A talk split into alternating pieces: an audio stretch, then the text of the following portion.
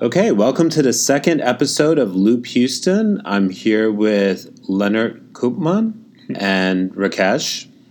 Lennart is the founder of Graylog, a open source logging software. Yeah, I'll explain that later. That he will explain shortly. Lennart is from Germany. He recently moved to Houston about a year ago. And so he's with us here today. Thanks for coming, Lennart. We really appreciate it. Thanks for having me. So just to get started, why don't you tell us a little bit about your background? How did you get started, your early interest in computers, and how that brought you to where you are today, founding Graylog? Right. I was born in Germany. I was living in Germany for 27 and a half years almost. I started working with computers really early, I think. So my brother is 4 years older than I am, and he started playing around with computers when he was probably 11 or 12 or something. And so he showed me the first very, very literally basic things. Like I was programming basic. I wouldn't really call it programming.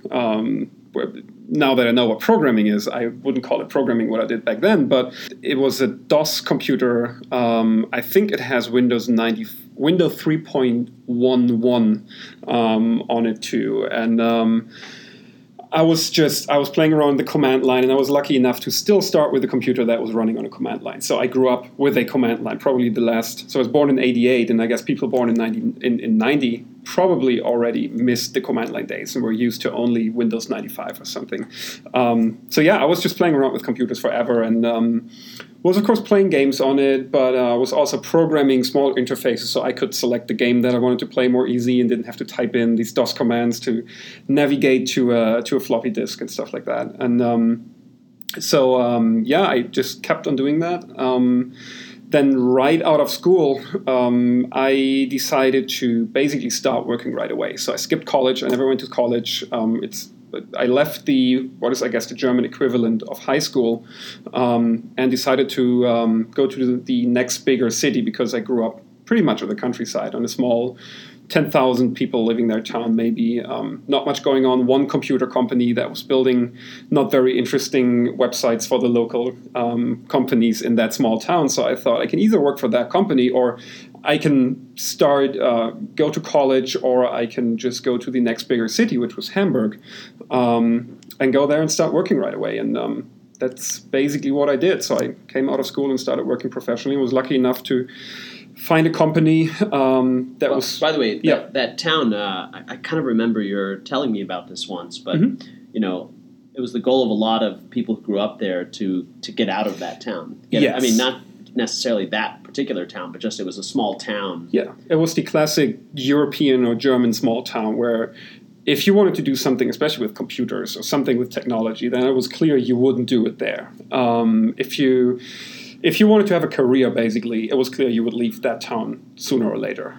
Either just to go to college, and some people came back and started businesses there, or joined the local insurance branch of a bigger insurance company over there. But many people I know left and didn't come back, only come back for Christmas or to see their parents over the year, basically. Does your family still live there? Yes, my parents still live there. My brother's studying, so he's in college right now. He left. I don't know if he's going to come back. We'll see. So you moved to Hamburg, back to... Yes. Yeah. So I moved from there to Hamburg. How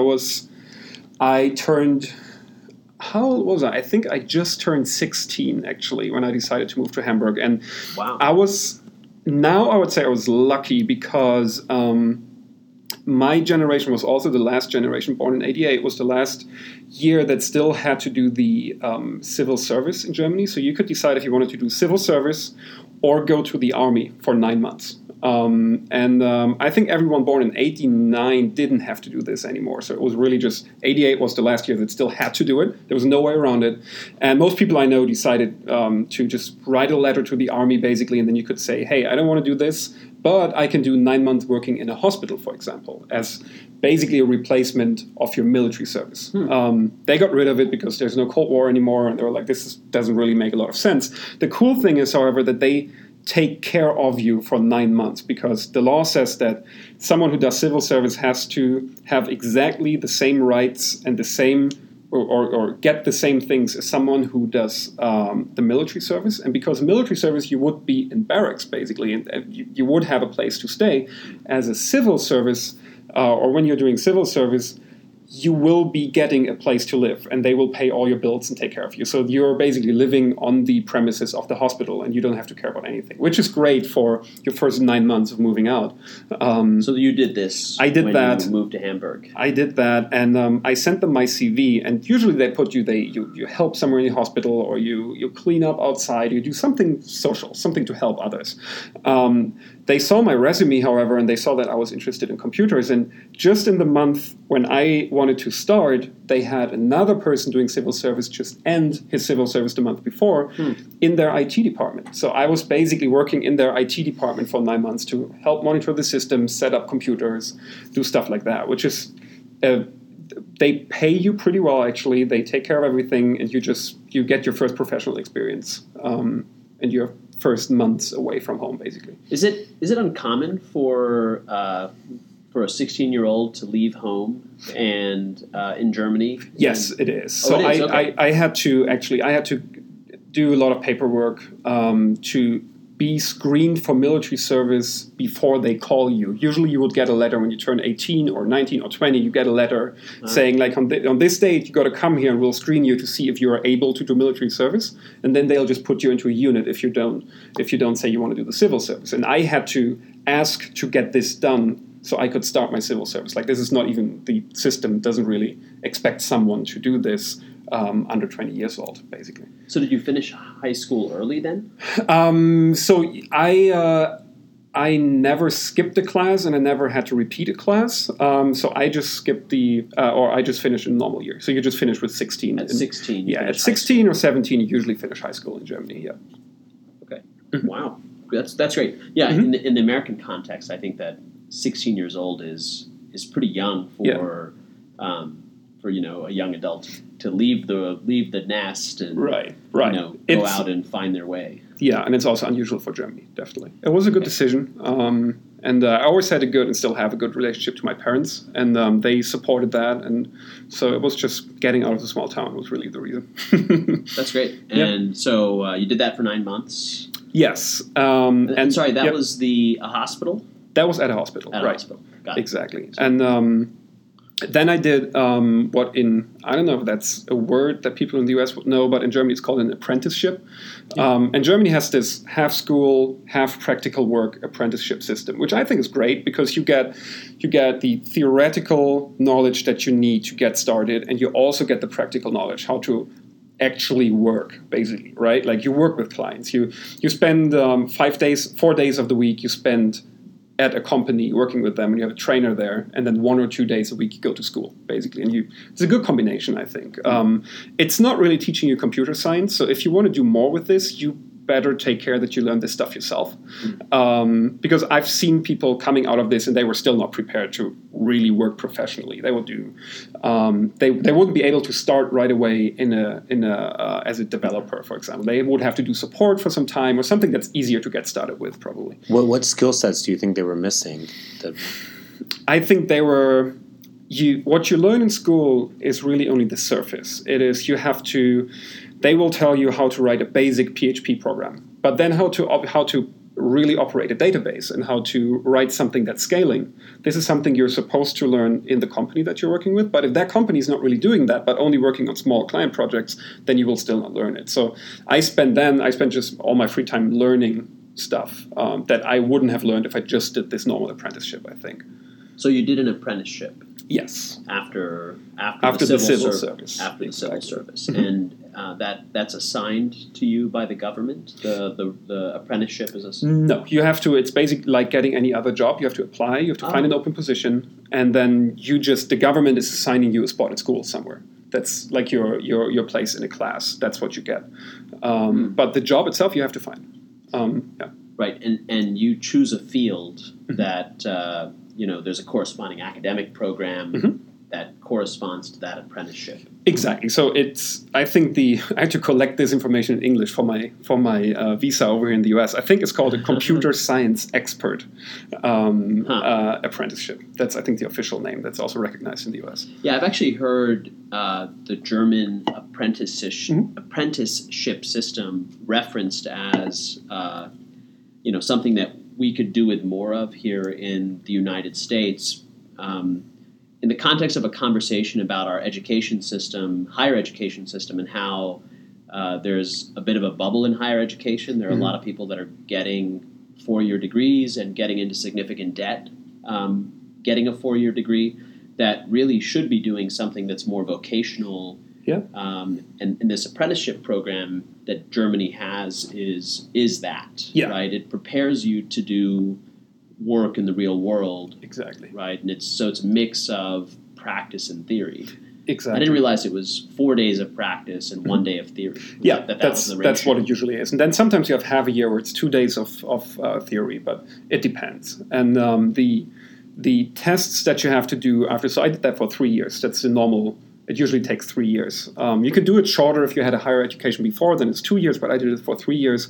And the tests that you have to do at the end are all standardized so that the people are actually, or if I remember, I had, I think, a 1.8 or something, and the 1.0 would be the best, and I had a 1.8, and then you can compare my grade to basically anyone else in Germany, no matter in which state of Germany that person did that test, basically. So you get your certification at the end.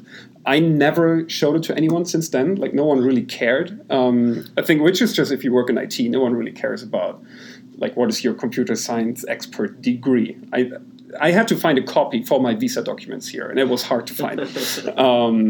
And especially in IT, it's like, show me what you can do, and not so much of what did you graduate in, or what was your what grade did you get? Yeah, interesting. And how long did the apprenticeship last? That was 3 years. 3 years. It's usually between 2 and 3 years. And what company did you end up at? It was a small company. It was probably, we were always between 6 and 10 people probably working there, with one more senior guy who was taking care of basically training me.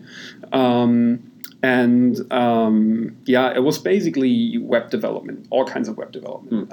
One cool thing that I did there, actually, and I'm glad that I did that, was that the Hamburg harbor is, I think, the second biggest in Europe. And they have a lot of ships going in and out, of course, and they need a coordination of for the companies that operate the tugs, for example, and for the companies that are attaching the ships when they're coming. Like, they still throw long ropes over the ship, and they just pull it on, right? They have to coordinate that somehow and know when a ship is coming in and get an automated alert that this is a ship of a client, and we have to do some service on that ship when it comes in. And that is, the information from these ships are broadcasted on a public frequency. And my graduation project actually was a software that was connected to an antenna, or to multiple antennas along the shoreline of Germany, basically, that was listening for those radio communications, and was plotting onto a Google map the position of these ships and when they would be coming in and stuff like that. So that was where I learned a lot about low-level C programming and operating databases and stuff like that. Because my trainer basically said, you seem to know what you're doing, just this is the device, this is the cable where the signals are coming out. Write some program that can plot this on a map, basically, and that was a pretty cool project to end the apprenticeship with. Because usually you would build a WordPress site with a MySQL database behind it or something. So I was glad that I was able to do that. Yeah, that's amazing. So that's the kind of project that this company did? That was one of the biggest projects of this company. Ah. The others were content management systems, and just the grunt work of internet programming, I guess. And so I'm interested in this software. So what would it do? It would say, hey, this vessel has come in based on the radio signal that was received by these antennas that we had, and we translated the analog signal that came in through the antenna, sent it over the network, and then my program would accept that data and would parse it back into the information. Because it's basically short packets that say, I am a vessel that is doing this or this operation, this is my heading, this is my GPS position, stuff like that. So you could just store that in a database and plot that on a map in the end. That was pretty interesting because it had real life thing. Like, I think we had a conversation once about if I was to start any company right now, I would probably do something with drones because it's something that you can touch. Yeah. Like, I don't know if it's like, if it makes sense or not, but I would like to do something with drones because you can touch it. So was the receiver radio and the computer that uplinked this data to this database, was it battery powered, or did you have some sort of like station there? And what was the range of the radio? It was basically if there was a ship somewhere on the German coastal line, then you could accept that signal almost all over northern Germany. So you just had to have like several antennas along the shoreline, and we actually paid people who lived close to the sea, to the North Sea, for example, in that case, and said, "Can you put this thing on your house, on your roof, and we'll give you 50 euros a month or something." And we hooked that up to your normal internet connection, and that would send it to our office, where we would receive the signal then. That's what we did. Wow. That was pretty cool.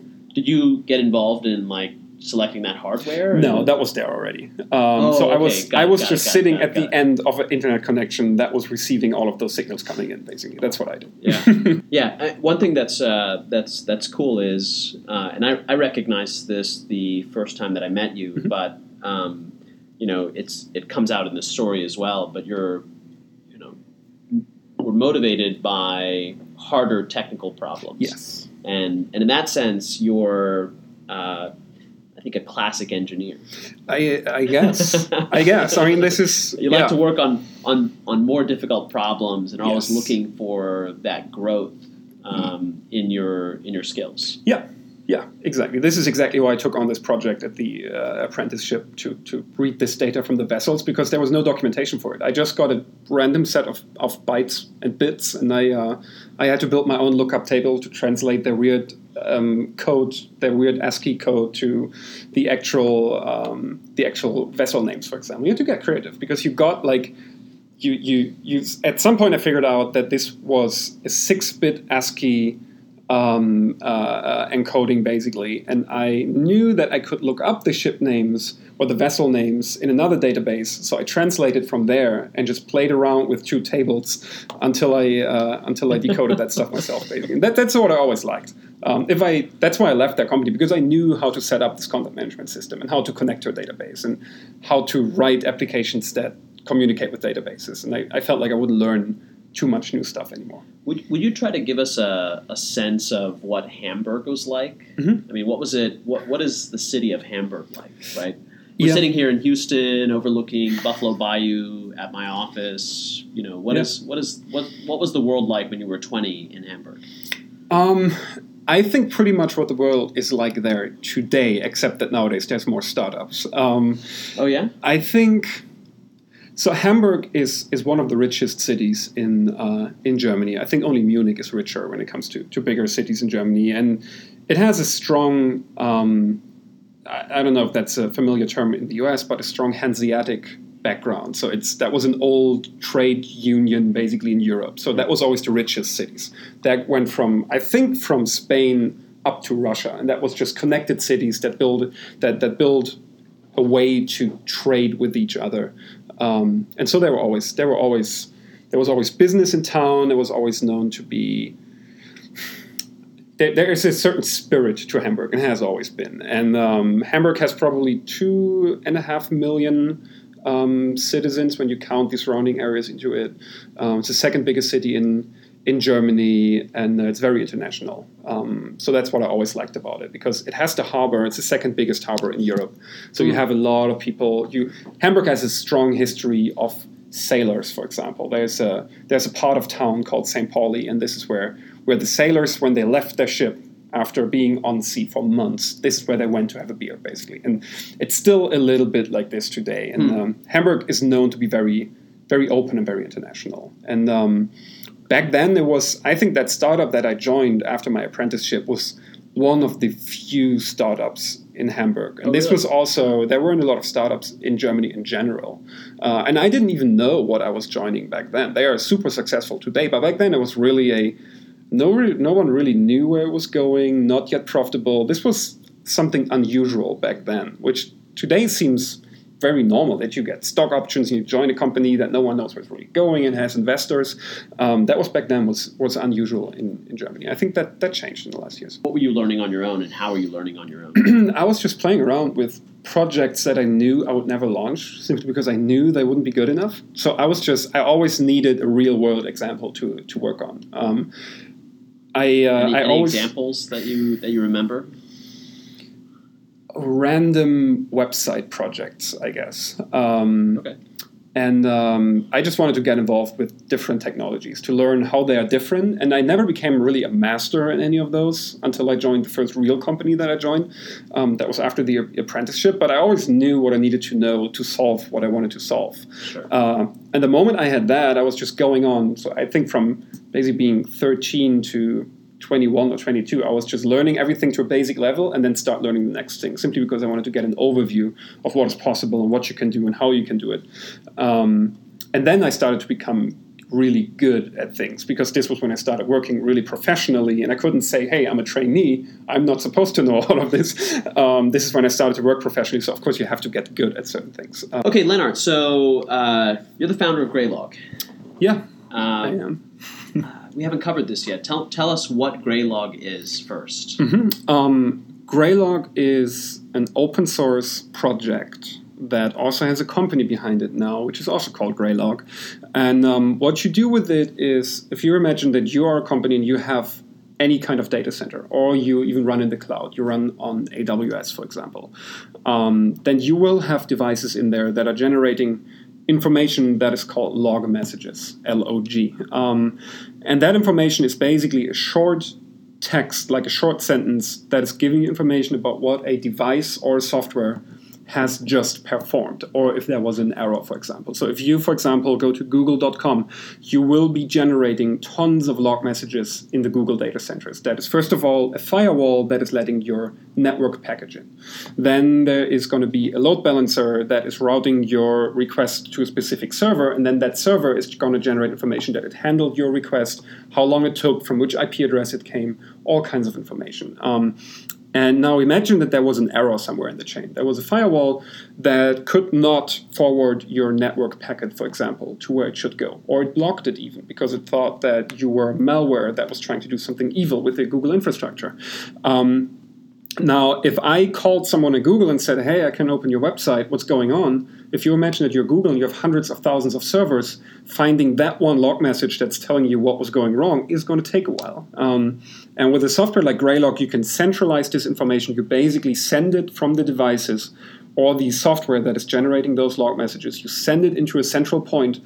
And this is Graylog, and this is where we accept the data. You run it in your own data center. We take the data and we make it searchable. So the person at Google can now go in and type in a search query and will find your error message and tell you, yep, that was our fault. Or, for example, will tell you, hey, you did something wrong. This is how you can fix it. And this is something that you really need. If you have more than 2 or 3 servers, then you can need this, because you don't want to open 3 log files. It's basically text files. Open them in 3 different windows and try to correlate information between there. And if you have a few hundred servers, it's next to impossible to find the error message. And this is what Graylog is doing. And Graylog is open source. That means the source code is openly available. You can download it for free. And you can take the source code, improve it, and give it back to us. And we can merge this change that you did back into the main code line of Graylog. So how did you end up starting Graylog? What was the path that led you to starting this? So that was at this company that I mentioned, the company that I joined after my apprenticeship. Actually, on my second day there, we were searching for something that I could start working on. What did that company do?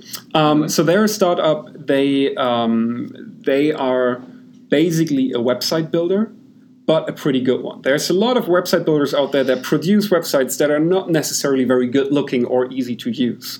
They have done a very, very good job in allowing you to build very good looking and very functional websites.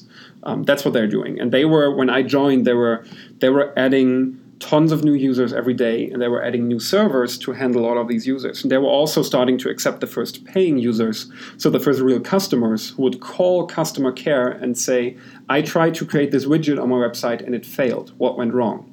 Then customer care would walk over to the developers and ask them, here's the user ID, and they got an error figure out what the error is so we can tell the user what happened and how we can fix it or when it's going to work again. And if you add a lot of servers every day, it just took longer and longer and longer to find the error message. So on my second day, we were searching for something that I could work on. And usually you start, if you're not familiar with the infrastructure, with the team, with how everything works, then you try to find something easy to do or something that's completely isolated from what is there already. And we thought about maybe I can just start researching or figuring out what is there that we can use to centralize log files, because we thought we can't be the first in 2009 to have this problem. There's other companies with more than 2 servers in the world. There must be something. And we actually found something, but that was a commercial vendor that is still out there today and is still doing pretty fine, actually. It's very strong. That was doing exactly that, but it's not open source, not free. And that was so expensive that we immediately said, no, we're going to build this ourselves. Not feasible to use for the problem you were trying to solve. Yeah, we just didn't have the budget to pay this. It was so expensive. Splunk. Yes, exactly. And so to be more specific, I said that we're going to build this ourselves, and that couldn't be so hard. And I actually said the famous word that I would build this within 2 weeks. That was in 2009, and we're still not completely finished in 2016. Now we're the real company and 10 developers on it. But I had a prototype running within a few days, and that was just doing what we wanted to. It was accepting the logs over the network, it was writing them into a MySQL database, and I wrote a little web interface on top of it that you could search through. And that was running there for a while, and then after, I think, half a year or a year, I decided to make this my learning project to learn something new. I had never done Java before. And I thought this would be a great project to learn something new, and I didn't plan to release any of that at any time. I just, like all the other new learning projects that I did before, I just decided to, in my free time, so after work, on the weekends, to work on what I called then Graylog 2. So I just appended a 2 to it because it was completely new, which turns out to be a complete versioning nightmare because we just released version 2 of what is now called Graylog. So it's now Graylog 2.0, and the people from back then, it's a big confusion out there. You should never include a number in your product name. So I started doing that, and I showed that at a few user groups in Hamburg and at a conference in Berlin, actually. And I got so much people asking me on better documentation, better installation guides, because I just put that out there on GitHub, make it open source. And I didn't plan for others to use it. Mm-hmm. And people started to use it, and I was surprised by that, and suddenly we get 60,000 downloads a month, and people all over the world use it, and I meet people who have seen me talking about it on the internet and thank me for this product. So it started, there was definitely a need for this in the market. Meanwhile, you were still working at that company. Yes, exactly. And so I did all of this in my free time, basically. Huh. It's... That's amazing. And how quickly did you get up to 60,000 downloads per month? I think that happened within probably a year or something. That's the great thing about open source. People suddenly see this and start talking about it because it's free and open source. And if you start talking about this and show it to colleagues, you don't feel like you're doing free marketing or sales for some company, but it's for a free and open source product out there. And this is what people like. And this is really the beauty about open source, that I had 0 marketing dollars. I didn't make a lot of money back then. And I just spent some money to pay for a train ticket to go to speak at some user group. That was probably a marketing budget of 50 euros, so I don't know, $70 or something a month. That was my marketing budget, and people all over the world were using it. So why open source? I guess you just told me what one of the benefits, right? Yeah. Like frictionless distribution of the product. Is that the main thing that made you release this as open source? Yeah, and also because I was always only using open source software, so it was kind of natural for me to, well, of course it's open source. Like this, in the beginning, I didn't even think about what license to use. I just used the license that I always used, which is GPL3. It was completely natural, which is a great thing to see that this is the standard today for developers. If they do something in their free time, it's always open source. How soon after you built this did the company you worked at start using it? They were using my the prototype for a pretty long while. They were actually, the whole time I was working at that company for, I think, 2 years or something, they were using that prototype because it did exactly what we needed. They are today using the Graylog that we were developing. They switched over from the prototype to the real Graylog, I think, a few months after I left that company. Yeah. And so it's an open source project. Mm-hmm. It's gotten a lot of traction in the market. People from all over the world downloading it, 60,000 per month. Mm-hmm. But they're still not a company, right? It was just me and just a bunch of other open source developers. But I would say that 98% of the code was coming from me back then. Yes, it was just me. Okay, so you had other people contributing to the code. Yeah, exactly. In meaningful ways, but you know, maybe not in small ways. Yeah, they were spending a lot of time on it. It's free time, right? So if you spend 2 hours a week, that's already a lot of time that they were spending on it. But the most stuff really came from me. It was like small patches, small changes that came in from the outside back then. So at what point did you think, hey, maybe I should start a company? Mm-hmm. Around this? I actually didn't think about starting a company almost until I started a company. It was back. So after I left that startup that we talked about, I joined a company called Zing. Which is basically the German version of LinkedIn. Mm. But LinkedIn is pretty much ruling the world, the whole market, everywhere, except the German-speaking countries, because that's where Zing is. And I think today they have 15 million members or something, publicly traded company, great place to work at.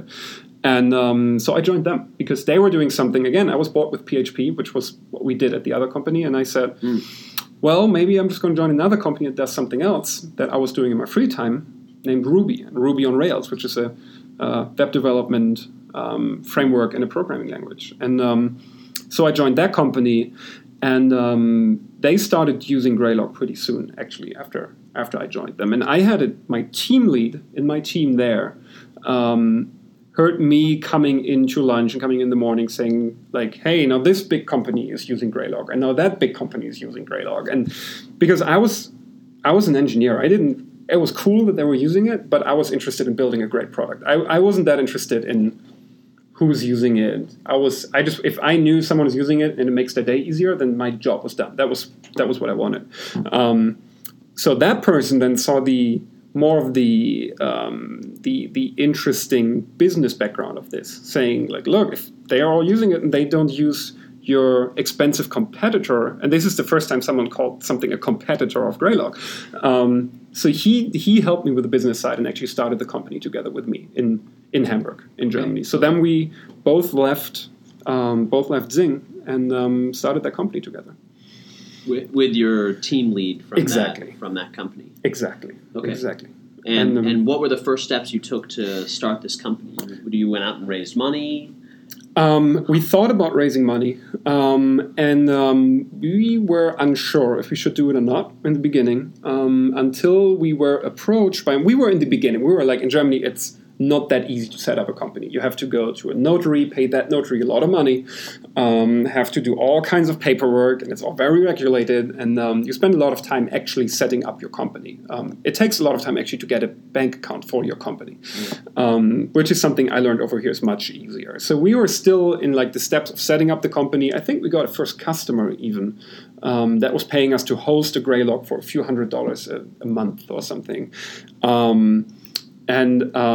During that time, and I still don't really know how that happened, a German investor that is mostly government funded actually reached out to me and wrote me, hey, I heard about Graylog. That all looks really interesting.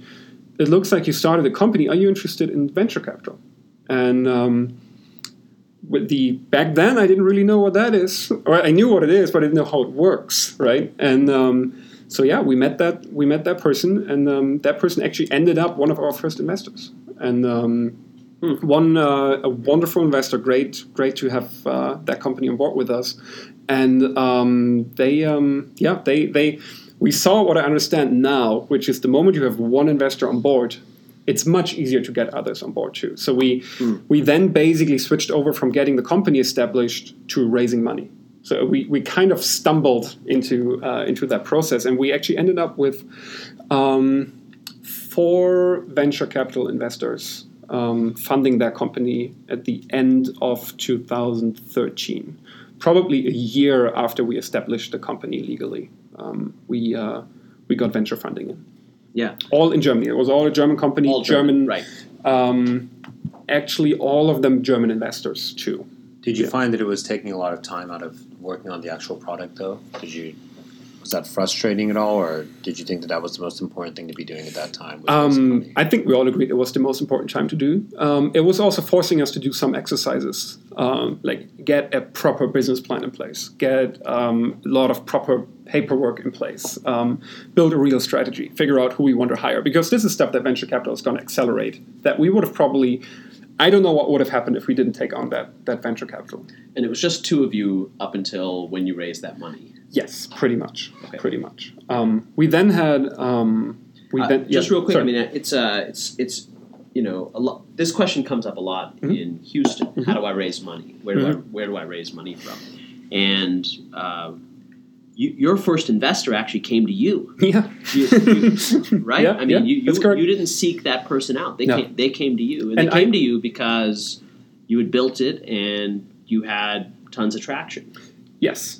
We try to figure out how that all came together. We both, like that investor and I and everyone involved, can't really figure out how that actually came together. But I remember taking that phone call and trying to have a conversation that I back then didn't really understand what I was doing, but it seems like I was convincing enough to get into like a real conversation with that fund. Tell us about team building. Mm-hmm. So you how much money did you guys raise? We raised about 1 million euros in the seed round. That was the first round. So that's, I think back then it was $1.3 million or something.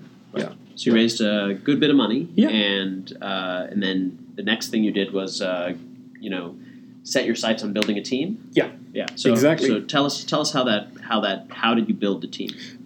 We had the huge benefit of again being an open source product that we had a community already of people who were working on it, who were working with me on it before, and I knew great engineers in town that I was working with in teams before. Mm-hmm. So we basically just hired our complete open source community of the core contributors, really, who are still working with us today. Is that right? Yeah. So I was on a call, I think, with them this morning. That's the people that I was working on Graylog in 2010. And when they were doing it in their free time or at the companies they were working at, we, of course, hired them first thing. Something to be careful about there is, and I think that's what happened to some open source projects, is if you hire your complete community, your community is gone. So you also have to be careful with how fast you hire your community, because suddenly it's just a company that also happens to have an open source project, and the whole community works for that company. But back then, because Graylog is not the typical web development open source project where everybody can quickly go in, change a little bit of code, and make a meaningful change, Graylog is pretty complicated. Just the nature of what it's doing is something that you have to get your head around, that you have to learn how it's working internally. It's high performance processing of messages throwing through a core where all kinds of optimizations are in, and it's nothing where you just stop by and make a small change. So our community wasn't that huge of core contributors. That was people who invested time in learning how this stuff works.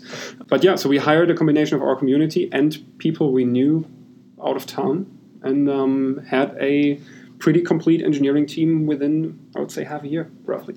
So your product brought you your first investor. Mm-hmm. Mm-hmm. It garnered customers automatically by way of just open source distribution, and it also filled your hiring pipeline. And you built a team of how many people? We built over 6 months. 7 in total. Yeah. 7 in total, of which 3 were coming out of the community, and we had more in the pipeline that we hired later. Yeah. How do people make money with open source software? Mm-hmm. You just got finished telling us that it's completely free. Mm-hmm. So how do you make money as a business? Right. That's the flip side of all the benefits of open source, of course, is figuring out how do you make money off that and how you pay your developers and your people working on that. Right. Is the classic way, I think, right now is support and services. That means that you're selling software contracts, you're selling hourly-based consulting to companies that are using your product simply to get them run more stable, to give them an insurance that if something goes wrong, they have a phone number to call, or to help them with setup, with upgrades, stuff like that. That is something you can do. I think the first suggested way of, because open source software is 35, 40 years old now. That's not a new concept. That has been done forever. The first recommended way of monetizing open source software was actually printing handbooks and selling that. Basically printing out the documentation, bring it in the good book format, and send it out in mail to people and sell that. And this is the way you monetize your open source project. That was, of course, before internet, where you just, no one prints out anything anymore, right? You just get the documentation with it always, and you don't have to pay for it. So support and services is, I think, the most common way to do it right now. There is a trend that is called open core. That means that your core functionality of the product is open source, but stuff on top of it is being sold. That means that you have special functionality that, for example, a big company would need if they run your open source software. Then they should pay some money for it, which is, for example, if you have to be compliant to anything, then there might be an audit log module that is being sold, and then that company would buy that, maybe together with support and services. But that's not something you guys are doing. You're focused on service and support. We focus on services and support, but we just started selling, actually, commercial modules on top of Graylog. Right. So we just started doing that with the 2.0 release. And that, exactly what I just mentioned, is how we plan to do it, is stuff on top of Graylog that helps a bigger company be successful with Graylog. And we say that the APIs that our commercial functionality is built on top of are still open, so that if you want to build the stuff yourself, you can still do that. They're documented and open. But if you want to get something that is supported by us, that's guaranteed to be working and ready right now, then you can also just buy it. And larger corporations tend to do that because why would they train developers and spend money and time of developers on extending your software when that is available already at a reasonable price? So that's what we just started doing together with the support and services. So Lennart, this was all in Hamburg, and we're here having this conversation in Houston. And so at some point you moved to Houston. What's up with that? So we decided to move the company to Houston, and of course that meant that I would be moving with the company to Houston. So why did you guys move to Houston? So we moved the company to Houston simply because, we moved it to the US first of all, simply because our biggest market is here, our possible partners are here. We're just much closer to the people that we need to work with and that we want to work with, and we moved to Houston simply because two of our investors were based in Houston. So our friends at Mercury Fund, who led our Series A round, are based in Houston, and also one of our seed investors is also based in Houston. So because we're not hiring engineering talent for now in the US, we had no reason to go to Silicon Valley, for example. And we said we're going to go to Houston where we can hire great talent for everything that we need, but just don't pay the crazy prices that we will pay over in Silicon Valley. I mean, I'm renting a complete house now in Houston for the same price of, it has a huge garden, and I'm paying the same price that I'm paying for my small apartment in Hamburg. So the cost of living is just so much lower in Houston. Right. So what are the business culture differences between Germany and the U.S.? You've been here now for how long? I've spent a lot of time here last year already. I'm here for a year or something in total now, and The business differences are really not that big between Germany and the U.S. It's just two very rich, very developed countries that have a very similar business culture, I think. There are some things that you have to get used to. It's how fast you hire people, and also if someone decides to leave the company, how fast these people leave the company. Because in Germany, you usually have, you stay for at least 3 months. And you can't leave the company without working for 3 more months. And the company also can't fire you without keeping you for 3 more months. So there are some things that are just unusual that you have to get used to. They're just a little different, but the general culture, I would say, isn't very different. Really. Yeah, so some of that varies in the United States from state to state as well. Okay. Right? I mean, Texas is a, at-will state for in terms of employment, in terms of employment. So, so you like Houston? I love Houston. I had to get used to it. I always like to tell the story of when I flew to Houston the first time, was actually the first time I flew to the US. That was in 2014, and I've never been to the US before. I actually never left the European Union before I flew to the US that day. Huh.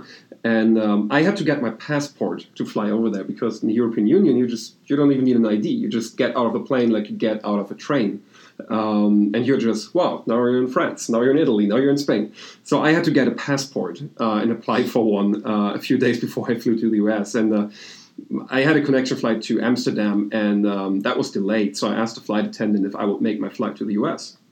And he looked at his list of delayed flights that he got in the meantime and looked at me and said, yeah, you'll be fine. Yeah, you'll be fine. And the guy sitting next to me said, looked at him, looked at me again, looked at him again, and said, yeah, he'll be fine, except he's going to Houston. So that was on the way to Houston. That was really my first, that was before I flew to the U.S. the first time. So I had to get used to it. Houston doesn't have the best image, I would say, in the U.S. Is that and right? Huh. I think when I meet people... In Germany, you mean, or in Europe? In Germany, because it's Texas, I think. Okay. Texas is a little special. Like, Bavaria is seen a little special, I would say. Okay. What did you expect coming in? I really didn't expect anything, because I knew that Germans have a very stereotypical view on Americans. So I was like, I'm just going to see it. I'm here for 5 days. What can possibly go wrong, right? So I just flew over. The first thing you see is the huge billboards on the way from the airport. You're like, wow, maybe that's not actually stereotypical. It is just like that. But then the moment you spend a little more time here, the people are nice, the food is great. That's really the two things that I need to feel great in another place. It's great people. I love Houston. I noticed on Facebook the other day that you take public transport now to your office. I do. Which is like totally not a Houston thing. Yeah. You're like... That's true. That's because I'm lucky. We're living very close to the light rail, to the red line here in Houston. So I just walk to the next crossing at the next block, basically, get into a train, and then get out in Midtown and just walk to our office from there. So I'm just lucky enough to be able to take the public transportation. We had an office location somewhere else before, and I just couldn't. I always wanted to. I enjoy the morning, just read something, maybe start with your emails, get into office with a clear head. And I have a 10-minute walk from the train station with a Starbucks in the middle. And that's something when you're coming from Europe where you take public transportation anywhere and you can actually walk. In cities where you can walk. That's probably the biggest difference. And also, I think one of the biggest parts where Houston has to improve. Simply because I tried to walk once, and I'll never do it again, because I almost got hit like 3 times in a 10-minute period. Sure. So it just is not a good idea. Yeah. I think that's yeah. Yeah, I joke with people that you only walk in Houston if you want to get hit by a car. Yeah, exactly. But I wish Houston was more of a walking city. Yep. And in my own... places I try to walk as much as possible. Yeah. So I live in West U, and I walk to the Rice Village at least 2 or 3 times a week. Mm-hmm. And where I am, Sawyer and Washington, our office, Catalina Coffee is a short walk away. I mean, and even if it's hot, like I don't mind sweating. Exactly. I mean, right. We were office neighbors before, right? At our old office. Yeah. So I know the walk to Catalina Coffee, and then Buffalo Bayou Park is beautiful. Amazing, right? It's amazing park, over there. Yeah. You can walk there. So I got my daily walking in there for like 30 minutes by just walking around the park. Okay, so favorite restaurants? That's a good question.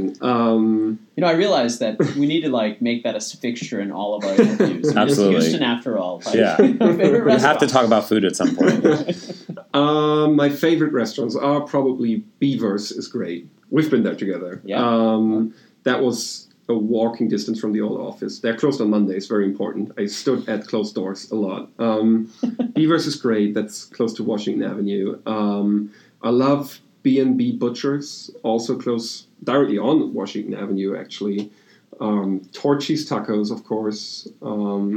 I'm a big fan of soul food, which is probably goes back to the did you gain weight while coming spending time in Houston. That's great places. I mean, I'm a big fan of fusion food. So there is, what's it called? It's a Korean-American fusion food close to the medical center. I forgot the name. That's a great place. Steakhouses. I always tell people with fusion food that the risk is that when they fuse together A and B, that it's neither good A nor good B. Yeah. So how do you spend your time personally at the company now? You were the original engineer on the product, and are you still doing engineering, or your title is CEO? Mm-hmm. So what is your you know, what's your responsibility now with this team? I was still working on the actual Graylog core when I started the company, especially in the first days. Both Kai and I, our first engineer who started the company, like who joined us on the first day, basically, we were both just working full-time on Graylog, on the code, because it was just us and we had so many things to do. I then gradually stopped, like more and more, stopped working on the Graylog core, actually, simply because my days are now so hard to plan that I cannot be part of any roadmap development of, or the development of Graylog that's part of any roadmap, because suddenly something comes up, and then I won't be delivered or won't be able to deliver the code within the time frame. Then I keep everybody like, I'm just going to block processes. So we all decided that I'm not working on the Graylog core anymore. I love coding though, and it's almost like recreational work on code from time to time. So sometimes I would change something on the website of Graylog.org or work on the payment system of Graylog.org, or something that's not necessarily part of the actual product. Sure. So that's the engineering I'm doing. And then besides that, I just talk a lot to customers. I'm, of course, involved with our investors a lot. It's really coordination of everyone. I think it's the classic stuff that a CEO and founder of a young company is doing. Yeah. So what's next? What do you see ahead for Graylog in the next 12 months? Mm-hmm. So 2.0 just came out. Sorry, you were saying, but 2.0 just came out. You have this, what did you call it? Open core? Exactly. It's open core. So you have something you're selling now. So if you have some new revenue streams, perhaps, besides support. Yeah, we have sales that are going really well, and I'm looking forward to keep that going and see that increasing like it did during this year already. And we're working on features. We have some shortcomings in the product that we are very, very clear about, that we have a roadmap for how to fix them. So a very clear engineering roadmap for the rest of the year. We start working on our 3.0 series basically already. That's going to be something I can't really tell yet what's going to be in there, but it's going to be something very exciting from an engineering perspective. But there's actual really good engineering going on right now in Germany. I'm always excited when I go over there and see the results of what the team over there did. We keep on developing the product, and we are also in the process right now of signing up some very interesting partners and customers. So I'm looking forward to maybe some press releases coming out in the summer about that. Cool. Yeah. And fundraising, what are your future fundraising plans? We will be probably not fundraising this year anymore. But one thing I learned is that you're basically always fundraising. While we're always fundraising, I think that the next actual fundraising we're looking into probably next year. That's at least, if you look at the cash on the account, then there's not, like the next fundraising is probably planned for next year. Yes. Yeah. That's awesome. All right. Well, hey, Lennart, thanks a lot for joining us. This has been really informative. You've accomplished a lot in a short amount of time, and I think it's really awesome how you've learned what you've needed to know along the way, whether it's programming skills or raising money or navigating, building a customer base. Yep. That's pretty awesome. So it's awesome. Thank you. Thank you very much.